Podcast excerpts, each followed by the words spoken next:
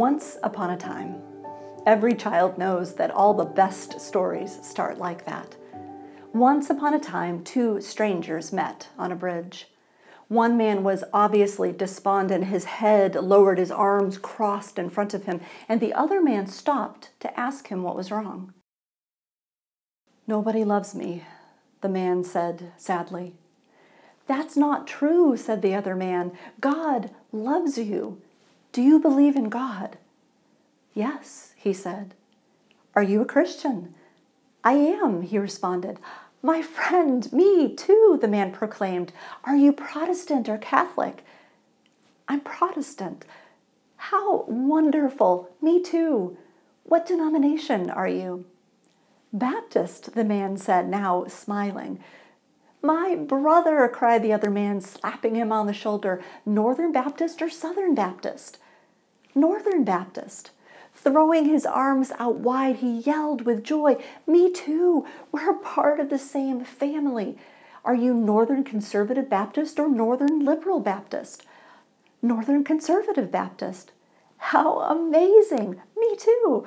Northern Conservative Baptist Great Lakes region or Northern Conservative Baptist Eastern region? The man responded, Northern Conservative Baptist Great Lakes region. Me too. Northern Conservative Baptist Great Lakes Region Council of 1879 or Northern Conservative Baptist Great Lakes Region Council of 1912. He said, Northern Conservative Baptist Great Lakes Region Council of 1912. Oh, the man turned his back and angrily walked away, calling over his shoulder, Heretic, you're no friend of mine. Okay, so that's a really old church joke, almost as old as I am, and it is a ridiculous scenario, right? It feels almost as ridiculous to us as the major church controversies about which Paul is counseling the church in Rome in his letter. In today's scripture, Paul outlines the two major areas of disagreement in the Roman Church, there apparently were two factions deeply opposed to one another's beliefs. One side believed that all foods were equally acceptable to eat, the other held to a strict vegetarian diet. The other controversy about which they were fighting was about which day of the week was the most holy. The two biggest controversies of the day what to eat and when to worship. If only it felt that simple now.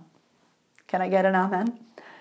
But Paul obviously felt that those differences were creating a conflict serious enough that in his introductory letter to this church in Rome, he felt that he had to address them.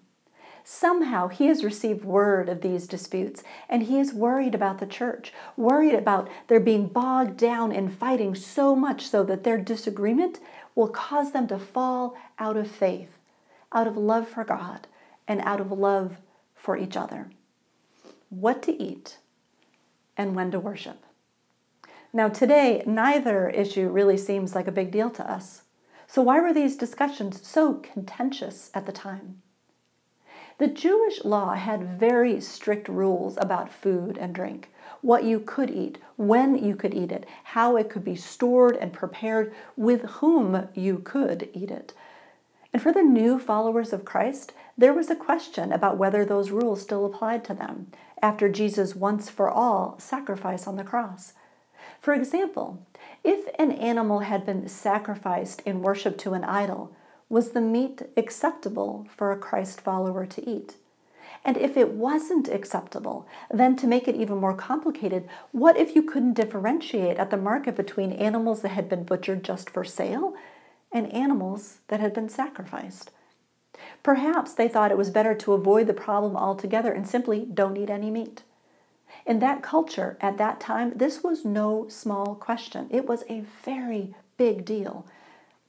At the core of the other Roman church's controversy was about which day was to be set apart for worship. The Sabbath, or holy day for the Jewish people, was on Saturday. From sunset on Friday until sunset on Saturday, the day was completely set apart for God, for prayer, scripture reading, singing, family, celebration. On that day, no work was to be done by the people of faith. But then, in the early Christian church, a move of Sabbath began to happen because Jesus had risen from the dead in the early hours of Sunday morning after the Jewish Sabbath was over. the followers of Christ began to celebrate their holy day on Sunday, kind of like a mini Easter every week. The divide between those who believed that the Sabbath day required by God in the Ten Commandments had to be on Saturday were in direct conflict with those who believed that Sunday was the day now set apart by Jesus for worship. And apparently, there were still others who believed that all of the days were equally holy, without one being held more so than any other. And then add to that the question of whether observance of all of the Jewish festival days were required for followers of Jesus. And you have a lot of potential for disagreements and division.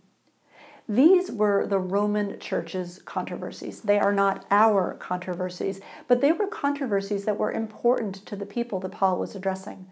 They were matters for them of faithfulness, integrity, and identity for that church. And out of love for all, both sides, all sides, everyone involved, Paul challenges them.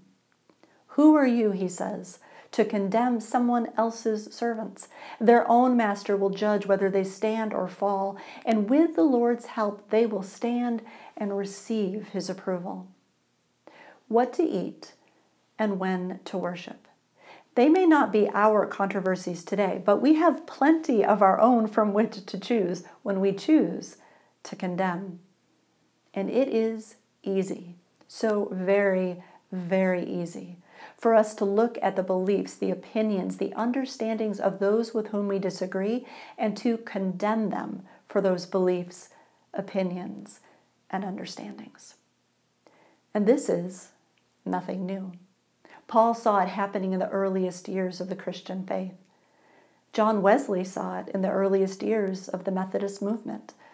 In his sermon titled Catholic Spirit, Wesley wrote this Where are the Christians who love one another as he hath given us commandment? How many hindrances lie in the way?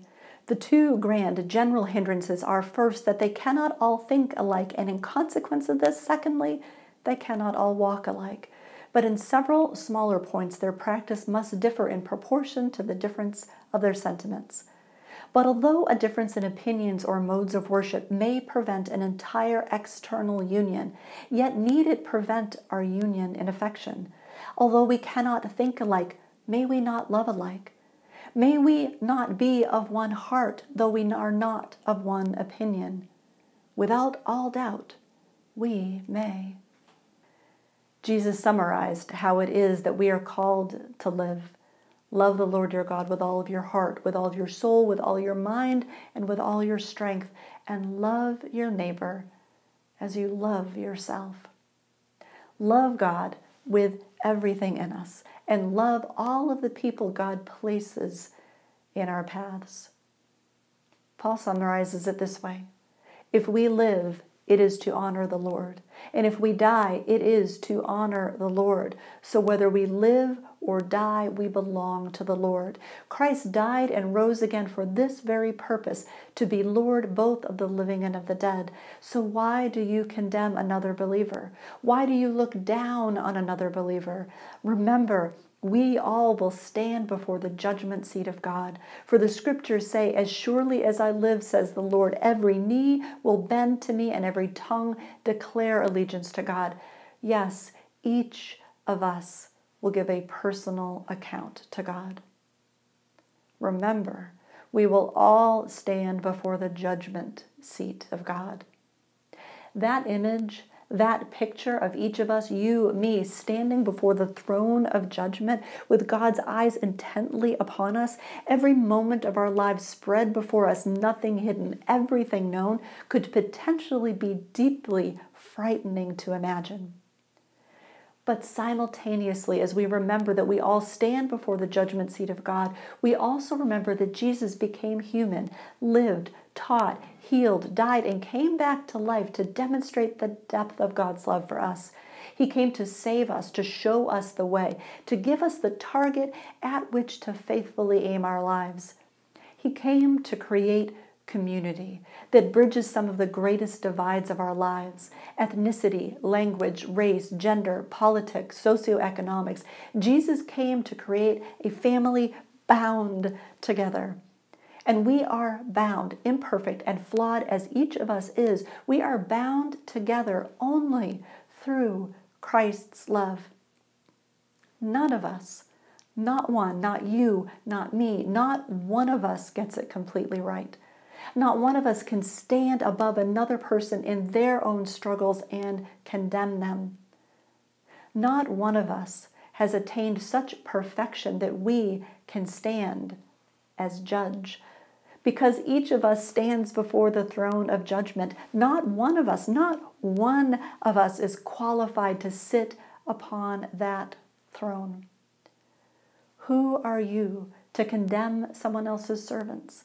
Their own master will judge whether they stand or fall, and with the Lord's help, they will stand and receive his approval. But does that mean that all beliefs, all opinions, all behaviors and actions are equally true and healthy and ethical and God honoring? Of course not. So then what do we do? When we are faced with something we believe to be untrue, unhealthy, unethical, and God dishonoring, what do we do? The final verse of our scripture today says this So let's stop condemning each other. Decide instead to live in such a way that you will not cause another believer to stumble and fall. Let's stop condemning each other, Paul writes. Krinomen from the root krino, meaning to judge, to make a decision, to have a verdict in favor of or in condemnation of someone. Let's stop condemning each other, Paul says. And he continues decide instead to live in such a way that you will not cause another believer to stumble and fall. Do not condemn krino, but decide instead. In Greek, the verb to decide comes from the exact same root word as to judge, krino. That floored me when I first saw it. Do not condemn krino, but decide instead, again, krino, to live in such a way that you will not cause another believer to stumble and fall. These two words, held up against each other, floored me because I realized something. Some of the most difficult and damaging conversations I have had in my life have been with people with whom I had profound differences in theology, politics, beliefs, and opinions.